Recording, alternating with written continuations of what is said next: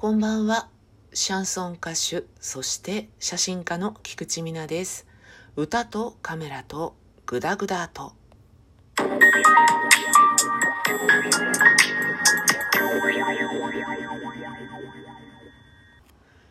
日は皮膚の話をしようと思います。スキンですね。皆さん皮膚は丈夫な方でしょうか？私はですねもともとアトピーがありまして結局アトピーの方で悪化というよりは免疫系のものだったりするのでそれが膠原病というね全身性エリテマトーデス SLE とも言うんですけど結局はそちらの病気の前兆というか助走だったというような経緯があります。SLE という病気はどのような感じで症状が出るかっていうのが個人個人で違っていて私の場合はやっぱり皮膚が一番大きく出たなという実感があります。そんなことを言いながらもうね年齢も50にもなり病気との付き合い方も分かりという感じにはなっているのでほぼほぼ他の方と変わらない生活を送っているんですけどね。自分なりに注意してることはあるんですがつい先日までフェイスエステに通っていたんですね。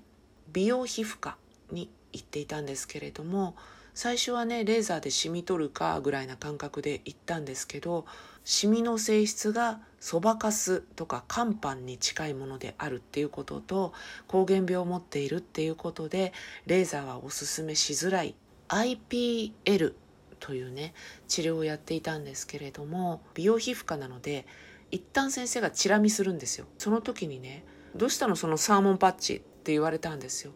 私ね実はおでこのね真ん中にね赤あざがあって髪の毛の生え際から眉間のところまでだからおでこをもう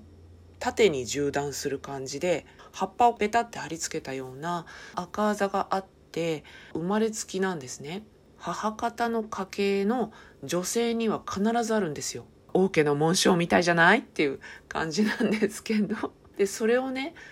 言うんですってサーモンパッチって。そのまんまですよね。その鮭の切り身みたいな形って言われればそうなんであそんな生かした名前があるのねって思ったんですけれど何ヶ月か通ってくれれば取れるよってねぶっきらぼうに言われてそのまま先生は帰って行っちゃったんですけどあサーモンパッチって思って調べたんですよ。そしたら正中部母斑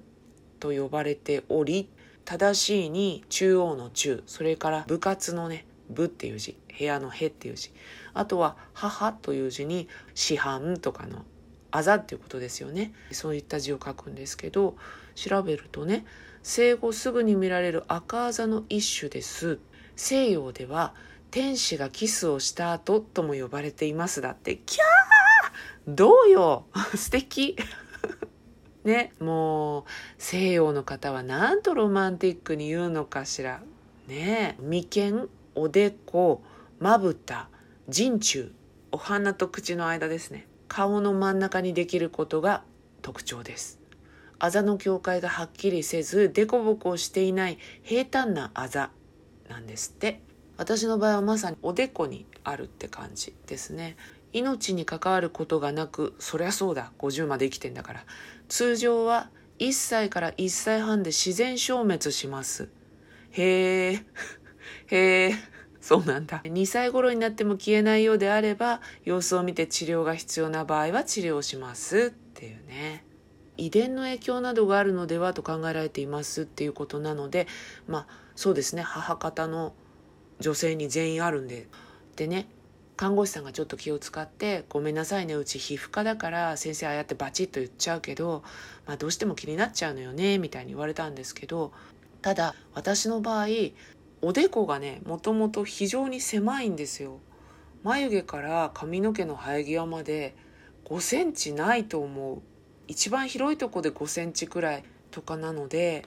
すごい狭いんですね。だからおでこが狭いのも別に気にしてないんですけど前髪を上げるっていうヘアスタイルをすることがほぼないんですよ。だから必然的に人から言われることもそんなになくて気にならないんですよね。でただねたまに気が向くとねポンパドールって昔言ったんだけど今何て言うのかな。前髪にボリュームを持たせてロカビリーの人とかがねよく前髪立ち上げるじゃないですか。ああいう感じで出すことはあるんですけどもう親しい友人はねもう歯に絹着せなさすぎるのでどうしたのそのブッチャー線とか言うんですよ。わかるかな？今の人わかんないよね。アブドラザ・ブッチャーっていう巨漢のね黒人プロレスラーの方がいらっしゃってその方はねもう流血が額からね額にねギザギザギザってこう何と言ったらいいんだ傷というかもうくぼみフォークでこう突き刺されるみたいなの結構多い人だったので 何言ってんだ。額の皮膚がぐにゅぐにゅぐにゅってなってもういつでもちょっと触れると血がバッと出るようなそんな仕様って言っちゃいけないんだけどそんな感じになっていたんですよね。それをイメージして「どうしたのそのブッチャー線」って言われて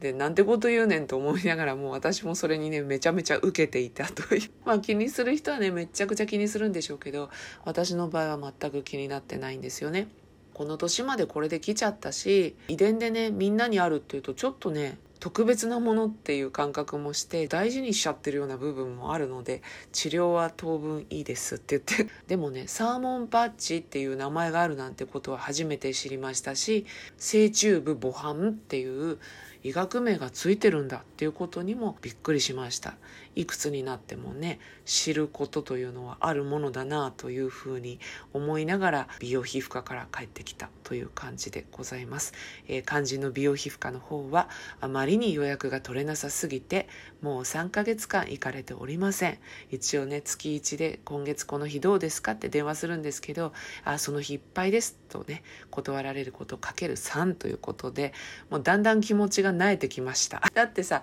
月1で行って6回ぐらいが目安ですって言われたら半年で終わるわけですよね。でももう私多分ね通算で4回ぐらいリスケというか取れてないんですね。予約がね。